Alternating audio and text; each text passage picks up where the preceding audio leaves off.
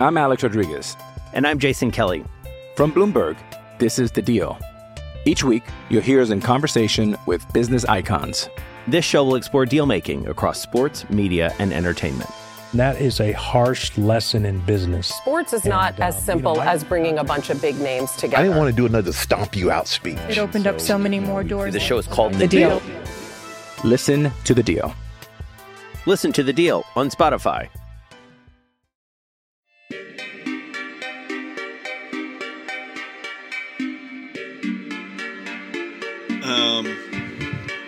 I'm not even sure Ian Desmond is going to finish uh, the regular season in the rotation of regular players. Yeah. Uh, so I just don't think he's going to get the I, like. I don't think he's going to get the playing time to. If he didn't play at all, he would have had his best year as a Rock. Yes. Oh. Oh yeah. Oh my um, goodness, that's true.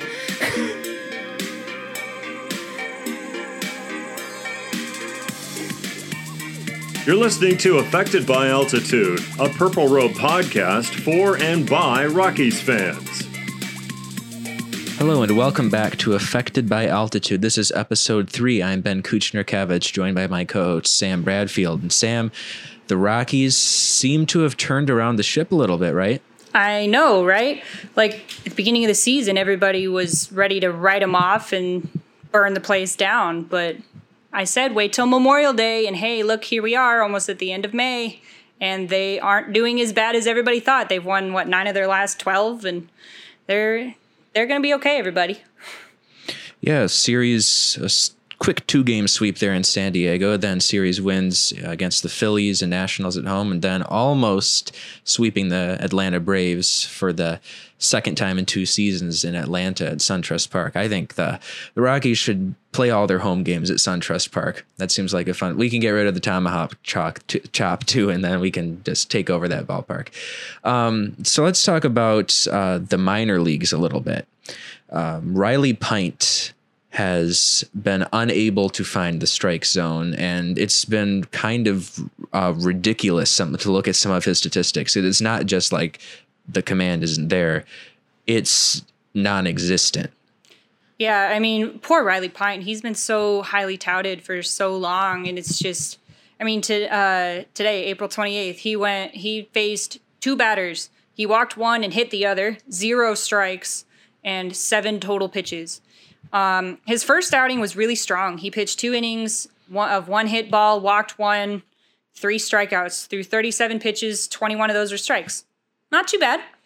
Um, since then, he has, you know, he's hit three batters, walked 13, struck out five, 10 wild pitches, 119 pitches. Only 38 of those have been strikes in three and a third innings. Um, and it's just and you watch his his innings go down and his pitches go down. He started off with 37 his second outing was 34 and two-thirds of an inning. And then 22 in one third of an inning. And then 19 and today was seven. It's just yeah like you said it's not just struggle. It's not there. I don't even know if there's a word for you know struggling worse than normal. But yeah riley pint's been struggling. Um, but Luckily, the Albuquerque Isotopes have not. The Isotopes have been just playing really well, except for today. They were struggling against the Salt Lake Bees last I checked. Um, but, you know, Sam Hilliard's playing really well. He's got uh, team leading eight home runs. Uh, Brendan Rodgers is hitting 329 with five homers, who, and ironically, is tied with Dom Nunez for with five home runs. Um, Nunez himself had a three homer game the other day and uh, Lambert and Peter Lambert and Ryan Castellani have been doing okay.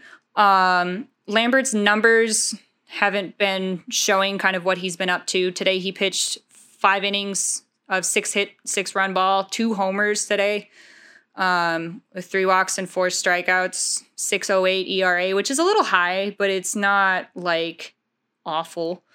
Um, Castellani is uh, his last outing. He gave up five walks, but the time before that, he uh, pitched six scoreless frames with eight strikeouts.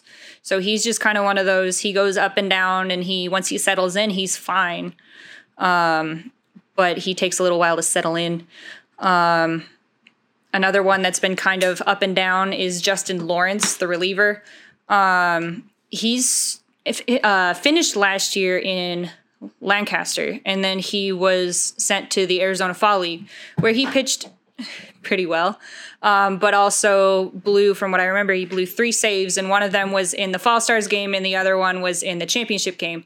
Um, and he's been he's been struggling so far. I personally think it was a little too soon for him to be in AAA. I was a little surprised that they put him up there.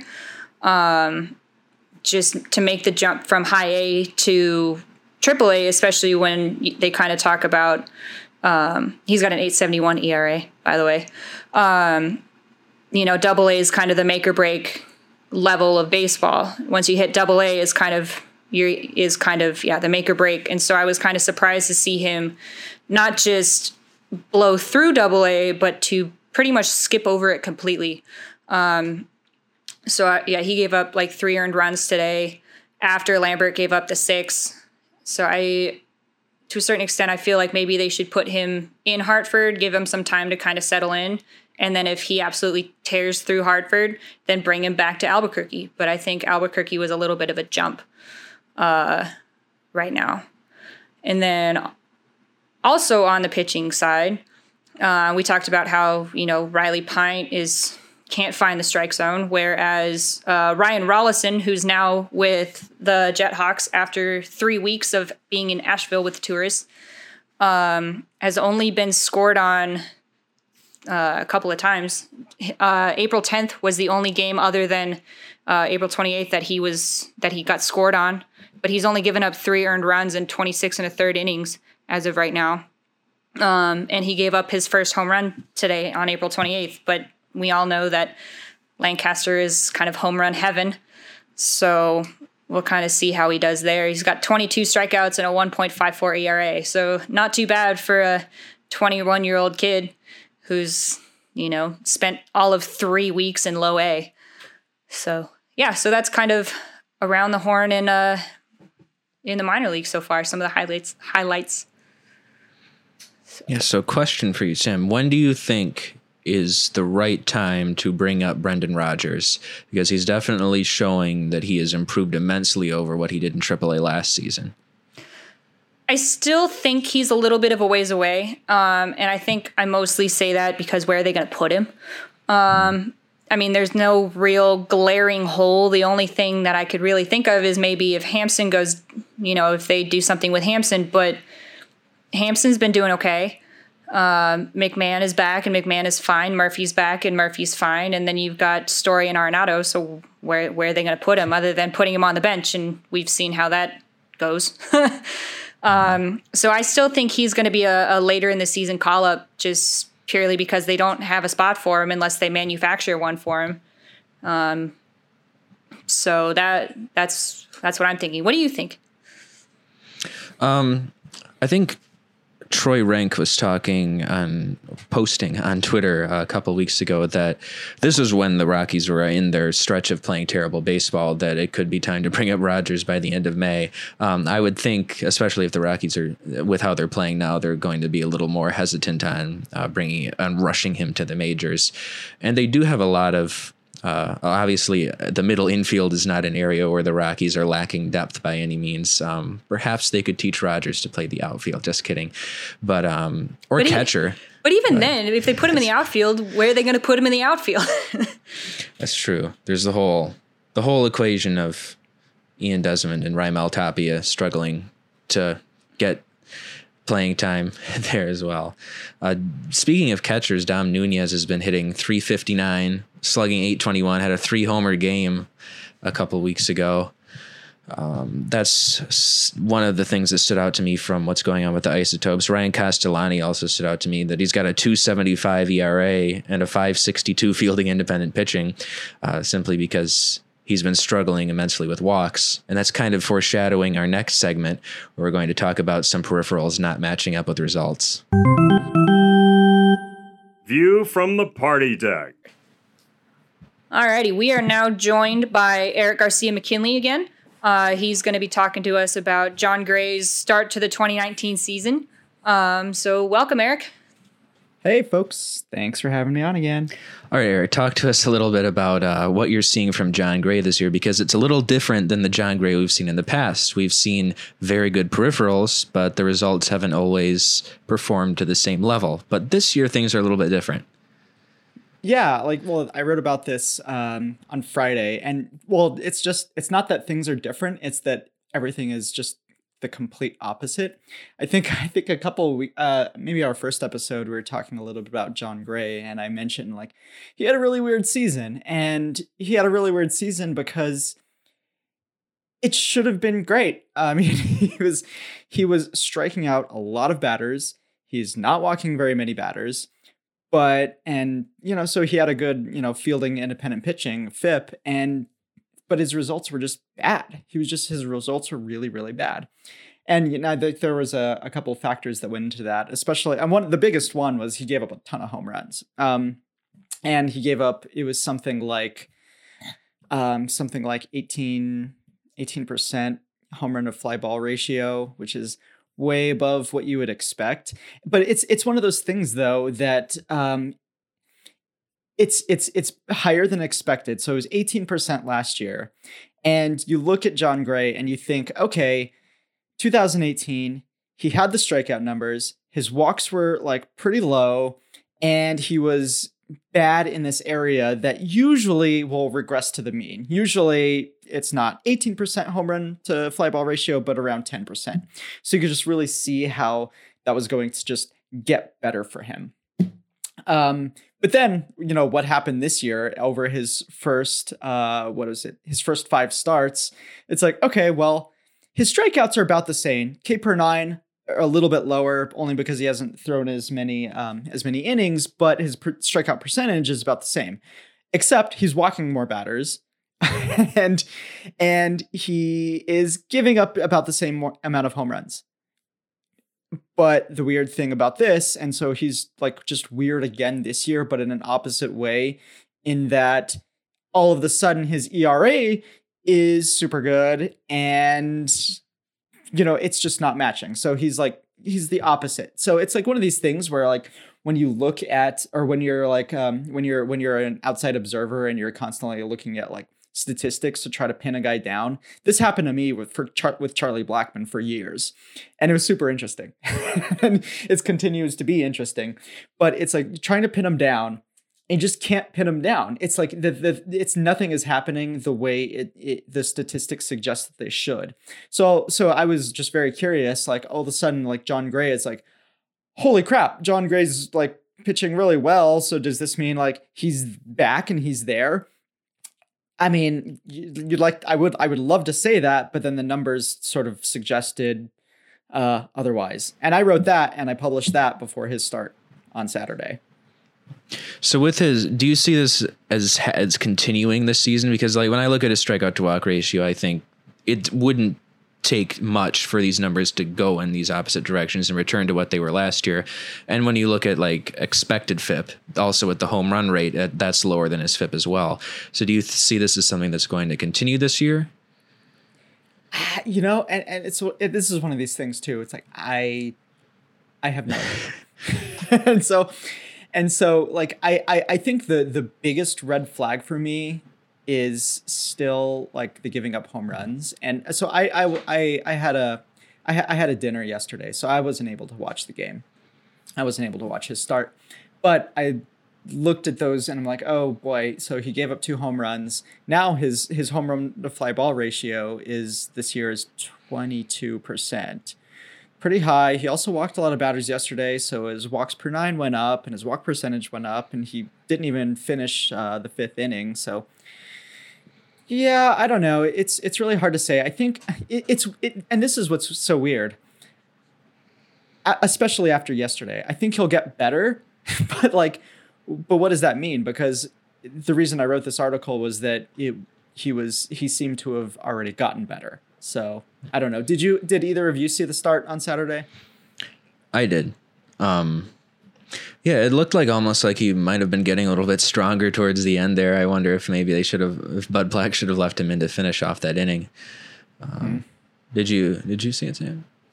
Yeah, I watched it, and it was one of those. I, I think my favorite part of the whole game was when he gave up the first home run, and I think it was the first home run, and they were like, "All right, we're starting a new streak of you know consecutive games giving up a home run."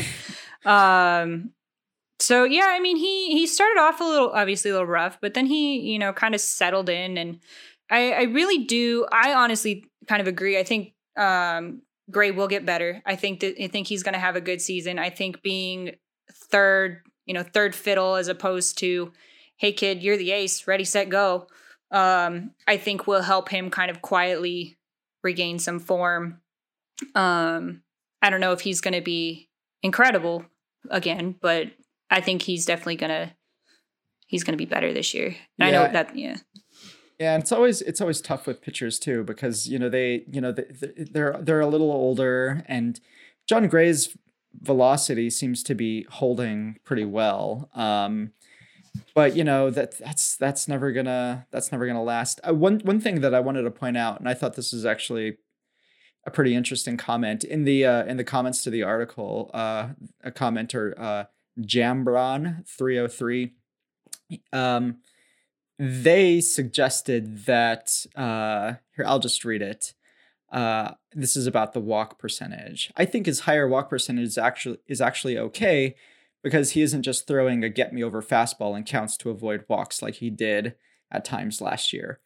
That's a pretty interesting point um, because I think like we we talked a lot about or well people talked a lot about Jon Gray and pressure situations last year and how he sort of seemed to crumble every time there was runners on base or it got to be the fifth inning um, which happens seemed to be a lot. And so that's kind of interesting um, to say, like, okay, well, he's walking guys, but maybe he's walking guys because he's not just, he's not giving up on at bats or he's not giving up the plate appearance. And so he's walking guys in the way that like he's not just going to like throw a meatball down there just to just to throw a dang strike um and you know eventually like probably probably resulting in a home run and like people on Twitter talking about calling him a head case.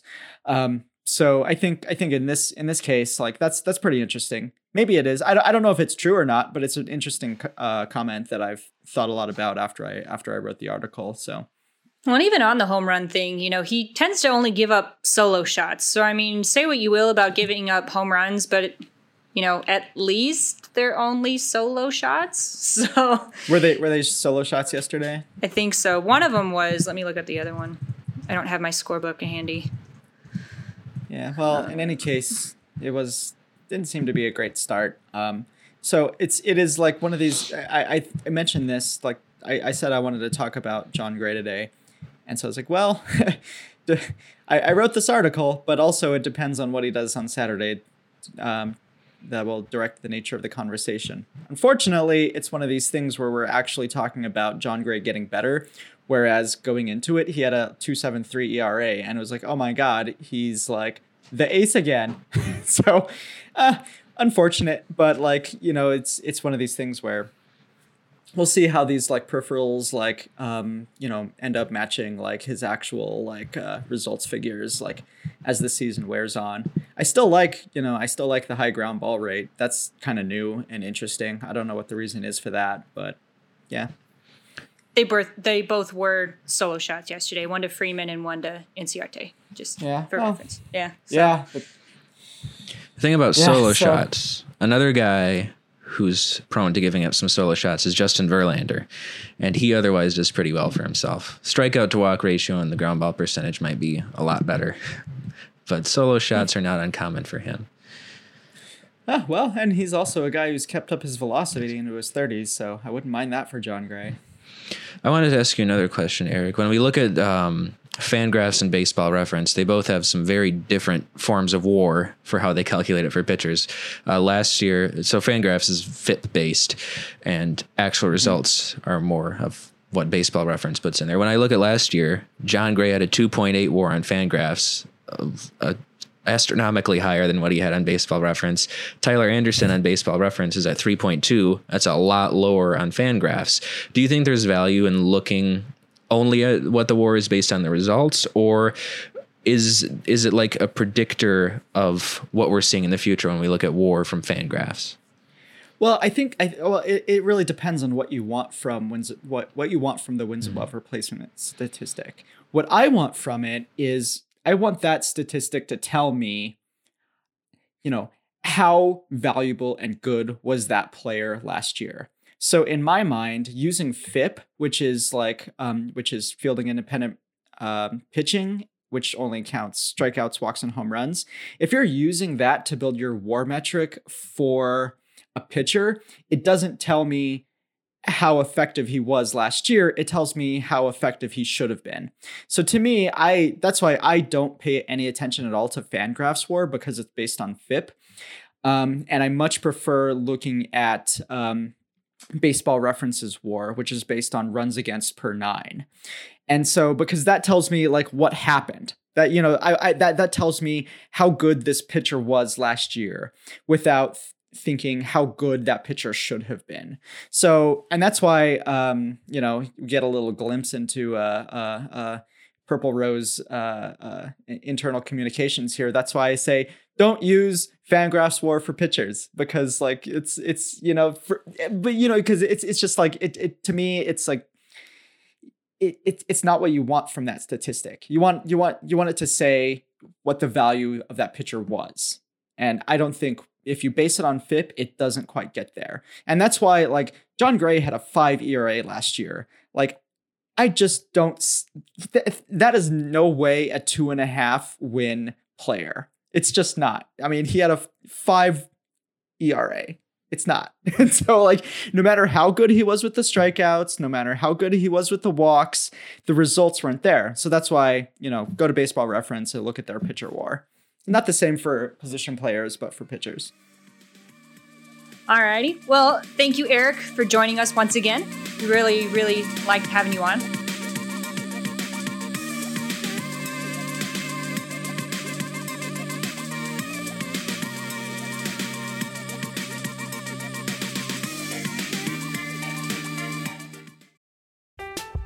I'm Alex Rodriguez. And I'm Jason Kelly. From Bloomberg, this is The Deal. Each week, you'll hear us in conversation with business icons.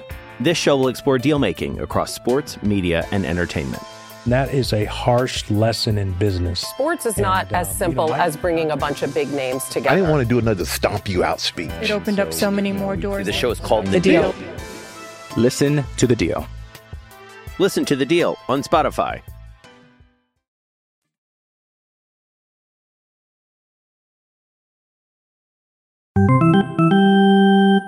Predictions. We are now joined by Adam Peterson, one of the editors at Purple Row, and we're going to talk a little bit now about some playoff odds. How are the Rockies looking right now, Adam? Well, Ben, uh, it's, it's it's not looking really good. Uh, we all feel a lot better than we did a couple weeks ago when we last recorded about the Rockies, but uh, the projections don't feel that much better. Um, and there, there's a couple reasons for that that we can get into, but the short version is they dug them, themselves a pretty big hole, and the rest of the league is like there's a lot of good teams in the rest of the league. Uh, so uh, we we can we can tackle those things a little bit more in depth, but I think those are the two main takeaways. Yeah, so we talked a little bit last week about how um, it's it's it was past the point where it's ear- we can say it's early, and we're getting to the point where history is uh, firmly against what the Rockies are doing. Do you think so? We have three teams above the Rockies right now: the Padres, Diamondbacks, and of course the Dodgers. Is there one in particular that you see as uh, staying there? Uh, aside from the Dodgers, because I'm I'm pretty sure if we had to pick one of the three, it would be the Dodgers to stay. Do you think the Padres or the Diamondbacks are going to stay where they're at? Um, I I don't, but then again, like I say that, and you know, because my my knee jerk reaction is to say that the Padres just can't keep it going, but then like they took it, they took a series in Washington again from the Nationals this weekend, um, and I know that their game today went into extra innings. I don't know if uh, I didn't see how it finished out, but um, you know, they they took the Nationals to the brink, and depending on which system you're looking at, that's the second best team in the National League. Um, so, you know, I've I've been saying it for a while, um, and the uh, the Nationals did end up taking that game in 11 innings today, Sunday. But, uh, but yeah, I, like the the Padres at 16 and 12, like, uh, you know, I I just don't really think that that's a team that's going to. Uh, to, to keep that up uh, over the course of the season. They just have too much young pitching. Like they might be where the Rockies were in 2016, if anything. Uh, as a matter of fact, it's a really interesting comparison if you think about it. You know, because Rockies had a young uh, shortstop, uh, fairly well regarded, who came up and uh, you know was hitting the crap out of the ball, and uh, had some young pitchers who were surprising, um, and you know, and they faded down the stretch, mostly due to injuries, but just like you know, just wear and tear of a season. Like, and and I feel like the Padres are probably going to follow a similar trajectory. Like Chris Paddack is still has an ERA under two, even though he has like maybe not any innings above AAA or above AA before this season. Uh, and Fernando Tatis Jr. like uh, looks every bit the prospect that people thought he would was going to be. So, uh, so I feel like they're not going to stay, but um, I turned around. I don't know about y'all, Sam. I'm sure you pay attention because you live there. But like, I turned around. I was like, the Diamondbacks are 16 and 12. Like, when did that happen? Well, well, I said at the beginning of the season the Diamondbacks were not going to be as bad as everybody thought they would. Um, I mean, they lost Lamb and they lost Souza, so that was a big enough hit. But dude, Christian Walker is just killing the ball. Um, I mean, they just they just came back from a road trip. They uh, four games swept the Pirates, and even before that, they three games swept the Braves. They've won ten of their last thirteen. They're currently, at the time of this recording on Sunday, are in the bottom of the ninth against the Chicago Cubs. Um, they beat them eight to three on Friday, and then Zack Godley got shelled yesterday, and they lost nine to one. Um, so for the you know first series of the year that Chase Field is going to sell out, um, you know they're they're hanging in there. But I, yeah, I, I think the Diamondbacks are still going to be okay.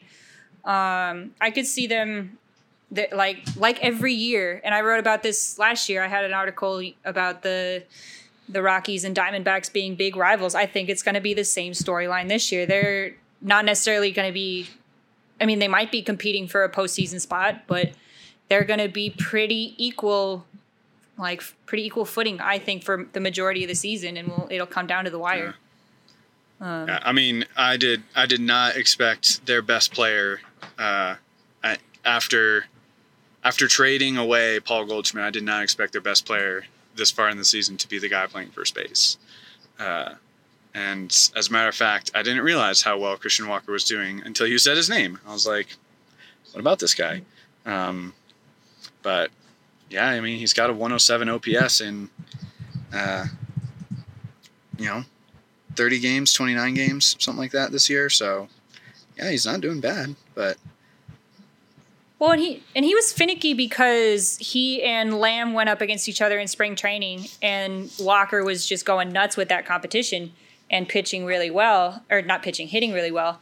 And then um, when Lamb went down, he kind of cooled off, and um, now he's kind of turned it back on again. So we'll see, you know, when Lamb comes back, what happens with that one. But even on the radio a couple of days ago, they were like, "Man, with with Christian Walker, you put a 44 on him, and you never would have known the difference."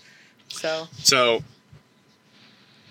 And they also have Adam Jones, who is a late signing, who's been doing well. He's having the best season he's had ever in his career in this brief period of time. The most surprising thing is his seven percent walk percentage, which is something he's never done yeah, before. So he's hitting 314 386 yeah, OBP, so at some point you think that some of those numbers are going to change for him, right? Like, uh, you know, he hasn't, you know, his he hasn't eclipsed 30 home runs since 2013. He had 29 in 2016, to be fair, but he's got five already.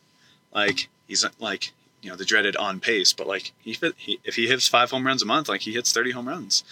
So, uh, yeah. So like if we're just looking at the National League West, um, especially to hear you talk, Sam, I, I'm, I'm wondering if the Rockies and Diamondbacks aren't actually a little bit closer uh, going forward, I I think that the Rockies are a better team, but like you know, again, they had that hole that the Diamondbacks didn't dig themselves into. Um, and so when it comes to the end of the year, like they might end up being pretty close in the in the uh, in the standings. But I, I think I think the real real key thing to look at, you know, you're looking at these playoff odds and just saying, you know, the Rockies are four and a half games out uh, back from the Dodgers, who have the best record in the National League, um, and they are uh, twelfth in the National League. Uh, so the the only teams that are behind them are the Reds, Giants, and Marlins. And so like you're talking about 12 teams separated by less than 5 games a month into the season. Now, now that's not unprecedented by any stretch of the imagination like you know it's you know we said it, it, we can't really say it's early forever but in a lot of ways like it is still pretty early um, you know, it's you're going to have teams that stay bunched up like that for a while. Uh, well, like I said, give it till Memorial Day, and then I think after Memorial Day is yeah, when we can I, I think that's exactly right. I think otherwise, you know, we're just being it's it's a little too easy to get caught up in you know in the swings, even of even from week to week, to get caught up into the swings of the narrative of the season. I think you're, I think you're absolutely right on that, Sam. Well, and even even then, you know, they had the the Rockies had the big slump, but it was just at a time in the season when everybody's really, really, really paying attention. If they swoon in the beginning, if they swoon at the end, people are going to notice. But if they swoon from, you know, August 1st to August 15th, people aren't going to, it's not going to be as big of a deal, mm-hmm. I don't think, or even in the middle of May. Um, I think the timing of it was just what yeah. really caught so, everybody off guard. I mean, June 1st of last year to June uh, 18th, they won four games. Um, right. And so, mm-hmm. I mean, if I you like, that, yeah. you know, just back it up to May, th- between May 29th, they beat the Giants 11 to 4. And then on June 19th, they beat the Mets 10 to 8. And between the, those 20 days, like they won four other games. And you know that's more or less what they just did uh, to start the season. So, um, so so you're right. Like people are paying attention extra hard in the beginning of the season. But you know the sky was falling. Like to be fair, the sky was falling last June. Like we were all worried that the like even the most optimistic among us were worried that you know maybe this season isn't going to end up quite the way we want it to. Um, but all that all that being said, it's um, it, it's going to be a dogfight. Like uh, you know, everyone was expecting the Central and the East to to be pretty pretty dang competitive, and lo and behold, it is. Uh, so I just, um, it, it makes it fun, uh, you know, because the American League is just going to be boring. Like the American League is a race for the second wild card spot, and that's it. Like the Indians are going to win the Central, the um, Astros are going to win the uh, West. Uh, you know, funny enough, as I say that, and like who who knows what's going to happen in the East? But like we can reasonably assume that it'll be the Yankees. Um, the Yankees will. They're 16 and 11 right now, and so or pending the results of today's game. I didn't see what they did today. Uh, but the Yankees will probably be in there, so it's like, okay, do the Rays take the division, or do the Yankees take the division, or the or do the Red Sox storm back and take the division? Like, my point is, there's not a lot of exciting like what's going to happen going on in the American League, but like it is it is tough, it is tight, and it is very very interesting in the uh, in the National League. To Adam, you may recall from episode one, I said the Toronto Blue Jays would be the second wild card team. Now, ever since they called it Vladimir Guerrero Jr., they are undefeated. Do you think I that I could I be would have something? been Ben, but uh, Schumacher was their best pitcher, and he's out for the year. Um, because I, I, I, was thinking about that man. I was like, oh, man, ben, is Ben going to be right? And then I saw that Shoemaker or Schumacher went down. I was like, oh, how long is he going to be out? And and I totally forgot to check, and I checked yesterday, and it's like out for the year ACL. I was like, that sucks. I'm not saying he was going to carry that team to a playoff spot or anything like that, but like, you know, they they were a team that had a kind of a low margin of error, and so unfortunately, no. But you you couldn't have seen that Matt Shoemaker was going to miss uh, tears ACL. So I'll give you I'll give you a really that's really unfortunate because he's had to come back from a lot of injuries, and this is this is kind of like a freak thing that happened when he was in a rundown, nothing to do with his arm. That's really unfortunate right. to see for him. Yeah, you, you, you hate to see an Angels pitcher uh, escape Anaheim. You know, you finally think, oh, he's going to be healthy now because he's not in Anaheim anymore, and then just boom, freak thing happens. But yeah, all that's to say is like it's going to be exciting um, in the National League. I'm I'm excited for it. Um, I'm gonna be nauseated pretty much from August 1st to September 30th, uh, but you know that's that's okay. It, it uh, gives you a reason to watch the scoreboard.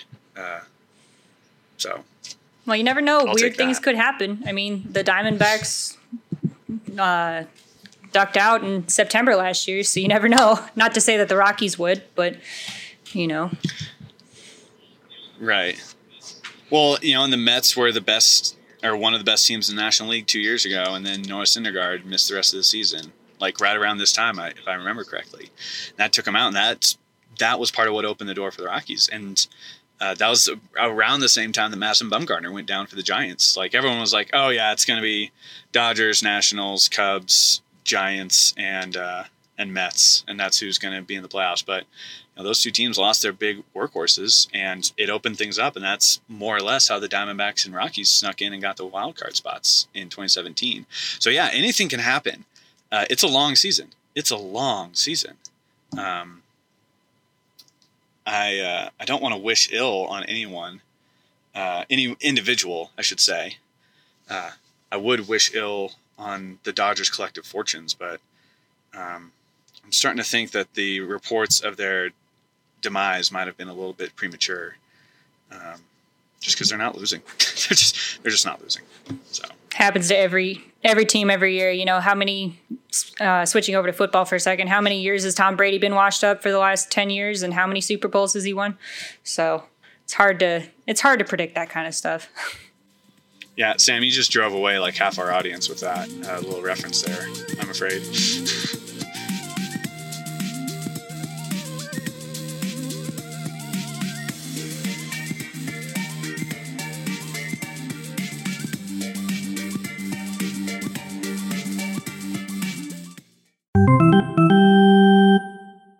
Fire up the fountains.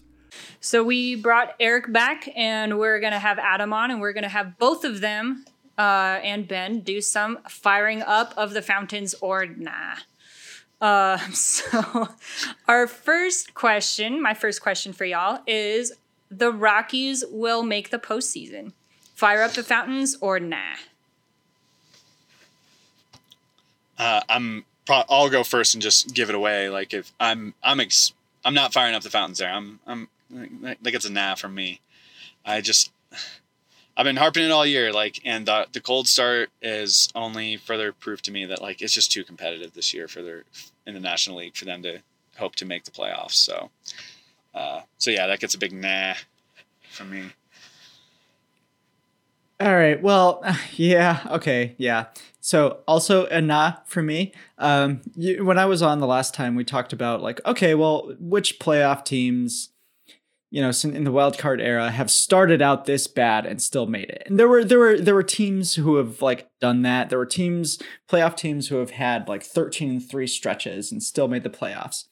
But then, you know, looking at like what they have what the Rockies have to do for the rest of the year. If the Rockies want to win 90 game this year, which I think is a pretty reasonable threshold to make the postseason. They have to now still, even after this amazing hot streak where it feels like it feel it felt so surprising on Sunday that they actually lost. They still have to finish the season 77 and 57, 20 games above 500 in order to win 90 games.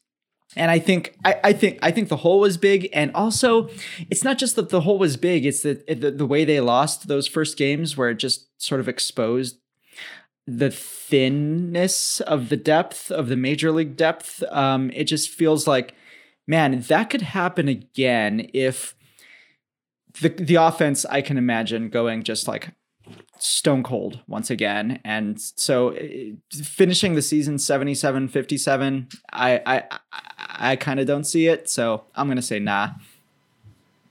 I'm going to say nah as well. Um, uh, we're all Debbie Downers here. Oh my god. Wah, wah. I'll try to put a little positive spin on this and say that I am more confident after seeing what the offense has done in the past week, uh, especially their performance at SunTrust.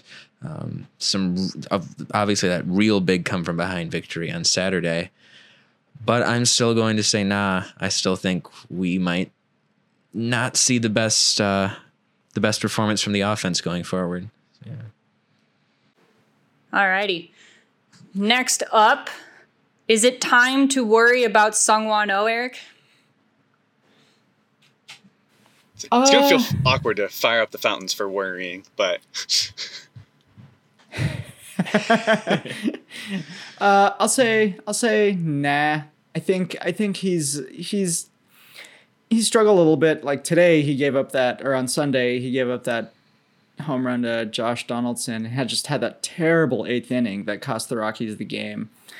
But he's, I I have enough confidence in him to uh, to really uh, to become a reliable um, part of the of the bullpen. That's not to say that he should be a centerpiece of it. So I mean, I'm not worried about him, but that's not to say that the Rockies, if they're in the thick of it, shouldn't go out and get a reliever at the trade deadline uh, in July.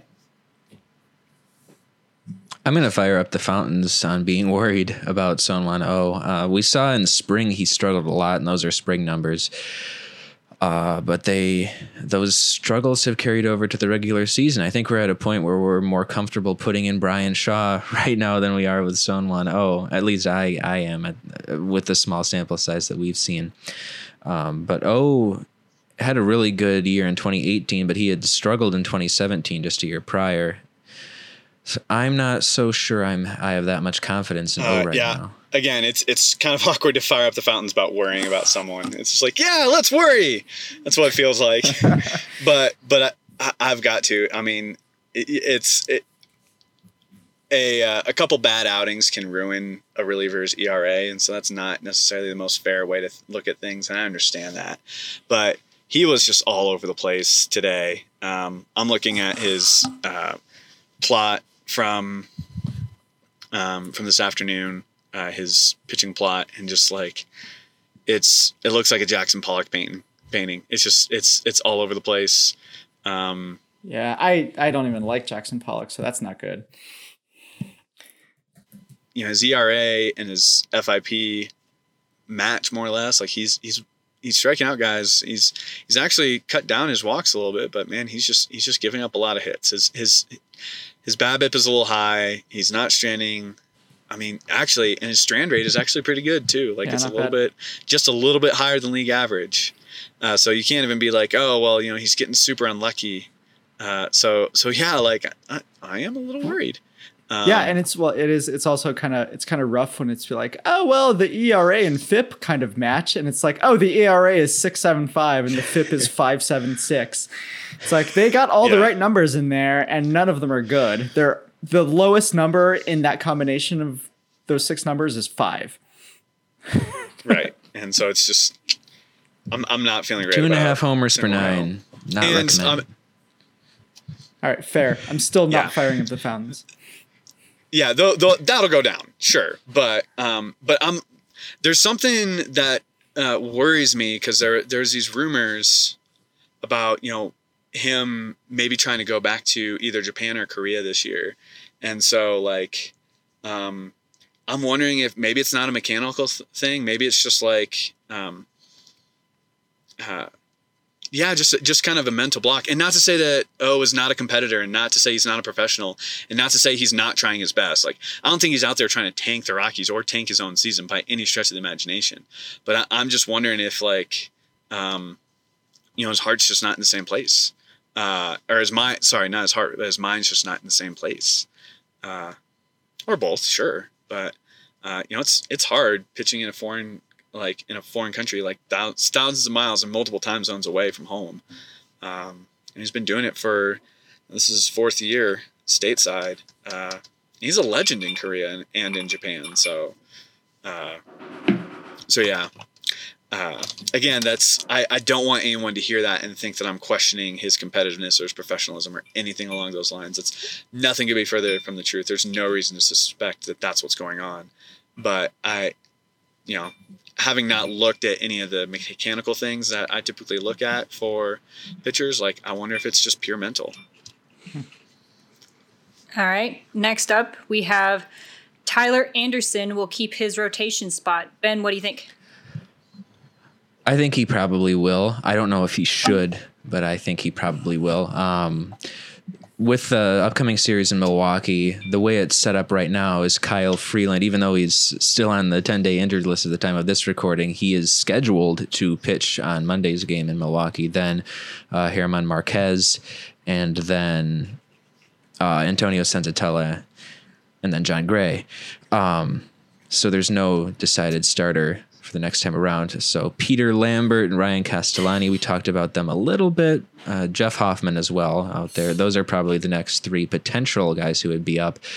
I think Anderson will probably make his next start though. Fire up the fountains. Yeah, I'm. I'd fire up the fountains on that as well. I mean, it, he had yeah. Sunday was a rough start. He gave up what three home runs. Uh, it was it was an, it was an ugly start. Um, but he's it, it's it, it was it was not ugly in the way um, where you're like, okay, well, this guy should probably not be in a rotation at all. Um, and also, the Rockies don't have a lot of immediate great options like a Peter Lambert, Ryan Castellani. They could they could be they could be good starters. I think later in the year or in a pinch if somebody's really injured, but. Tyler Anderson right now, like I, I worry about the struggle, and I think it signifies a weakness at the back end of the rotation, but not necessarily somebody who's going to or should necessarily lose his spot, um, failing like somebody that that's really obvious, like can fill that spot. Besides, like I don't know, maybe Dallas Keuchel. I don't know. Just a thought. Um, I'm not firing up the fountains here. I, uh, I partially just to be a contrarian, but partially because I, I just really, um, I just I would not be surprised if the Rockies say, well, you know, I forget what was bothering him, but like maybe they discover like, hey, he's still being bothered by this, or you know, he's still um, kind of struggling. Um, so let, let's let's give him a break. Like you know, maybe it's a situation like what they did with Jon Gray last May, and they say, hey, take two or three turns down in um, uh, Albuquerque. Albuquerque, and maybe not even just option him, but maybe like you know he's hurt, and they give him one or two full rehab starts um, before they before they bring him back up. I mean, he's. Uh, I'm trying to pull up his uh, some of his Statcast numbers here, and yeah, I mean, I just I don't like where he is, like where he is in the zone. Like I'm not liking his scatter plot here. Um, I am not sold that he's um uh yeah I it's just there's just there's just a lot of concerning signs to me I guess is what I'm uh what I'm saying uh so you know could it change? Could he could he improve? Like yeah absolutely. But I think um I think he he might make his next start. Like I, I'll if he makes his next start, I won't be surprised. Like I'll I'll take the L on on that one, but I I think it might be his last one for a while if he does. I keep thinking back to that start. Was it in St. Louis where he just inexplicably last year lost his command and just started not being able to find the straight? Like I keep he had a he had a pretty good start to the season, and then I just keep thinking that that was my that's my last big memory of Tyler Anderson, and nothing has gone that well ever since then. Mm-hmm. Well, and he didn't do so hot in spring either, but it was kind of oh he'll work out of it, he'll work out of it, he'll work out of it. Um, I mean it's spring numbers, so he'll work out of it. But that was kind of a he struggled again with the long ball in spring, so foreshadowing to the season? Maybe. Yeah. Yeah, I mean he, he but you're right, Ben. Like he hasn't really looked the same guy since last July. Uh, he wasn't having a great year, but he certainly wasn't having a bad year last year. Um, and just yeah, feel like we haven't seen that guy uh, ever since. And then, you know, speaking of Peter Lambert or Ryan Castellani, um, will we see either of them make their MLB debut by the end of May? Eric, what do you think? By the end of May? Yes. Uh, no, no. It's nah. Like uh, lock up those fountains. No, no. I don't think so. No, no. It's just like I, I think like you know, especially with a pitcher, um, um, the Rockies are gonna want like more seasoning. They want to be really sure because I know Jeff Bridich. Um, I've read this in a few places. He was still a little bit, um, a little bit scarred by rushing Eddie Butler a little um, up a little bit um, back in what was that, Mhm. 2014 or so. Um, and and and and it was right. It was like that was he was rushed a little bit. I I- I think like Eddie Butler was probably not a major league pitcher, whether or not he was rushed or not. But it's like one of those things that sticks with you when you put a guy, you bring a guy up, you make the argument for it, and you throw him out there, and it's like, wow, he's not ready. But ah, yeah, what do we do now? So I think I think I think the Rockies are are going to be a little careful with. Uh, with Lambert uh, and Castellani. I think uh, if if there's an injury, uh, I wouldn't be terribly surprised to see either of them. Um, but like just on just on pure merit, no. Um, I think by the end of the year, yeah. I think uh, especially with uh, expanded rosters in in September, depending on whether or not where, where the Rockies are in the playoff race. But I, I wouldn't be surprised to see them at the end um, by the end of the year, but not by the end of May. No. I agree with everything that was just said. Um, I would not be surprised if the fountains were to fire up, but I will say nah at this time.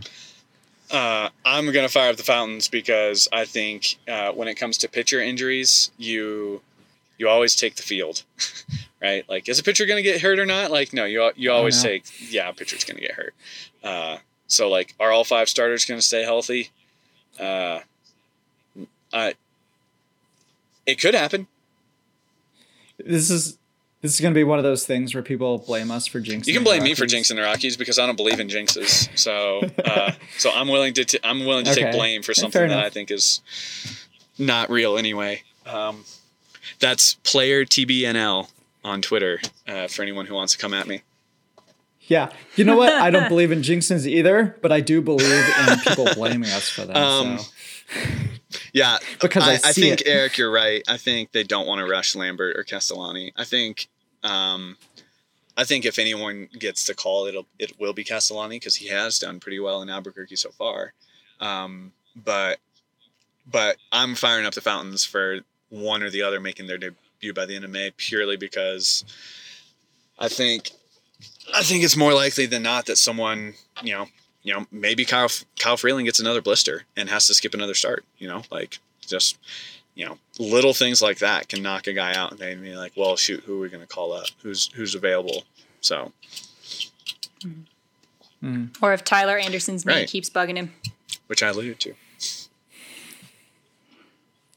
or if he keeps on giving up three home runs every start. Eh, minor details. So, all right, last one. Ian Desmond will finish with his best WAR as a Rocky by the end of the 2019 season. Ben, what do you think?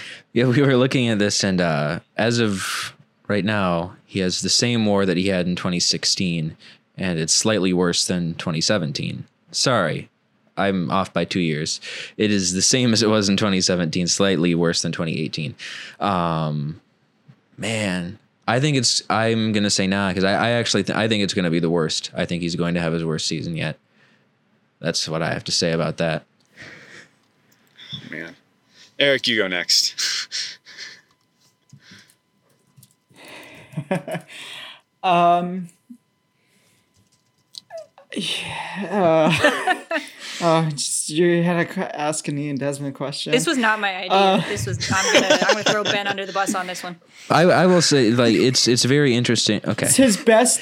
The his best as a Rocky. Okay, it's pretty low bar to cross. So okay, let's let's let's take a look right now. Um, baseball Reference WAR. Let's just look at Baseball Reference and Fangraphs.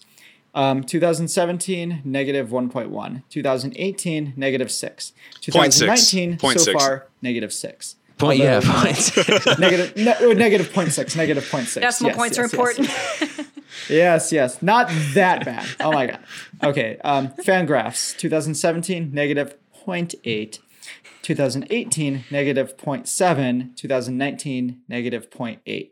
So basically, both of these uh, wins above replacement models have him like basically already is like below average or below below replacement from where he was last year the, the the factor here is that he's playing center field, which could work for or against him. Um, actually, I, I I'm not actually going to claim to know off the top of my head how the positional adjustments will really work here.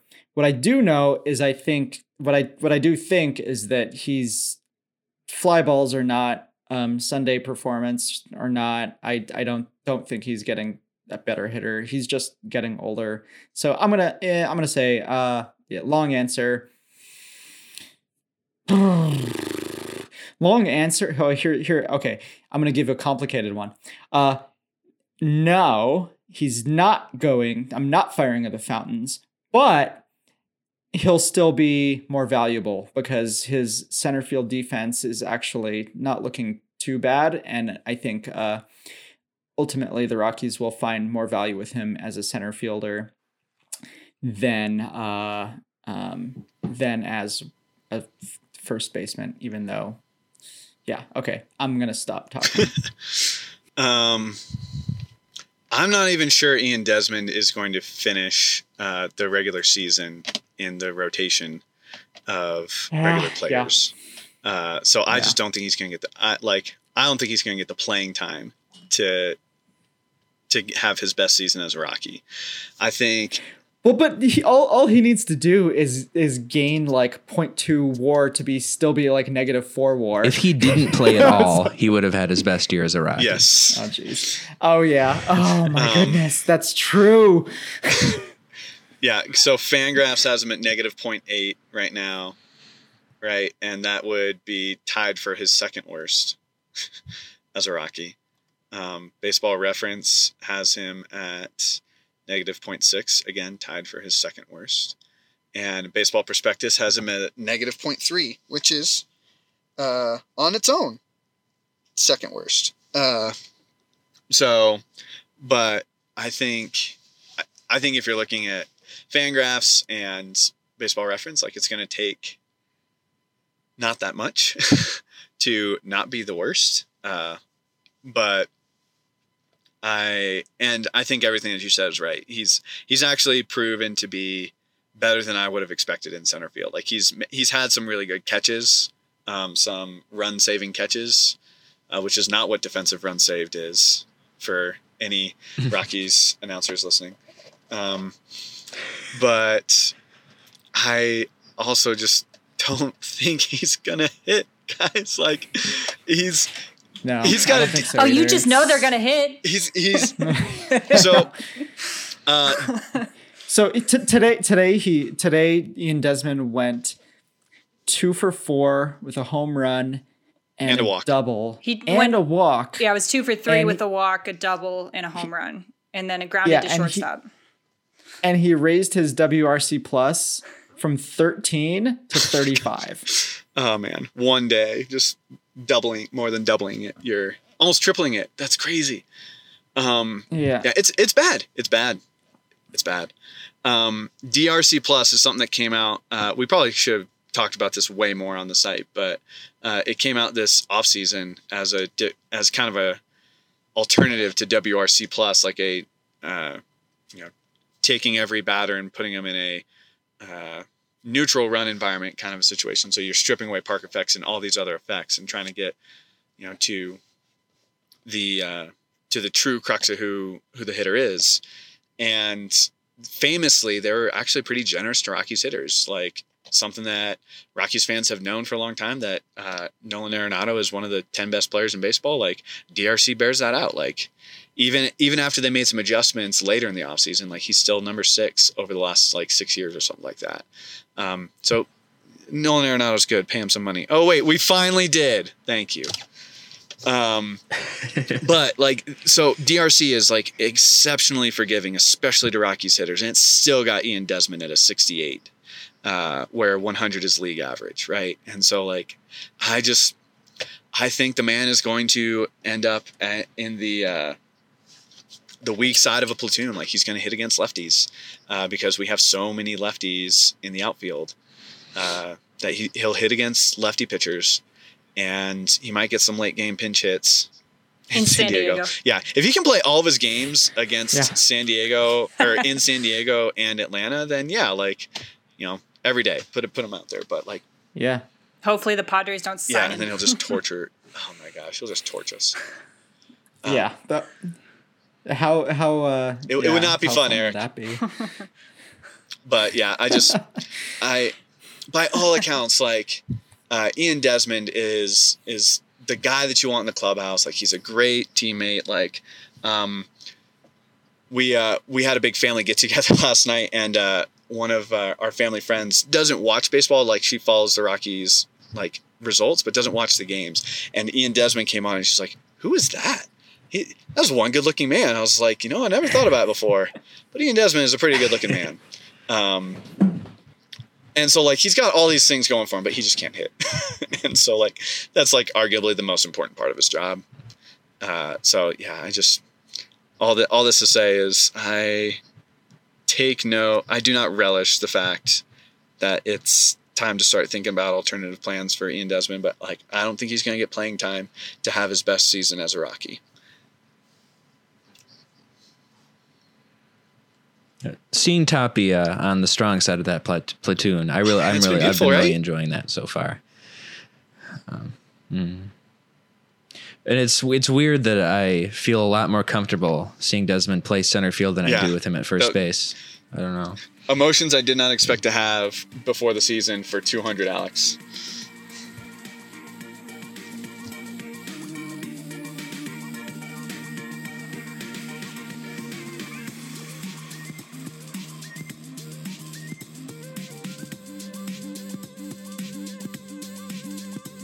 So, coming up for the Rockies, we have uh, finished out the road trip, four games in Milwaukee. So, on our way home, um, at the time of this recording on Sunday, May, uh, April 28th, it's scheduled to be Kyle Freeland on Monday, even though he's on the injured list, so we'll see. And then uh, German Marquez on Tuesday, Antonio Senzatela, and Jon Gray. And then followed by three games at home versus Arizona. And then an off day on May 6th and then three against the Giants and three against the Padres. Um, so we won't be able to watch it on May 2nd. That it will not be on AT&T Sportsnet for those of you in Colorado. Um, it will, however, be on Fox Sports Wisconsin and MLB Network.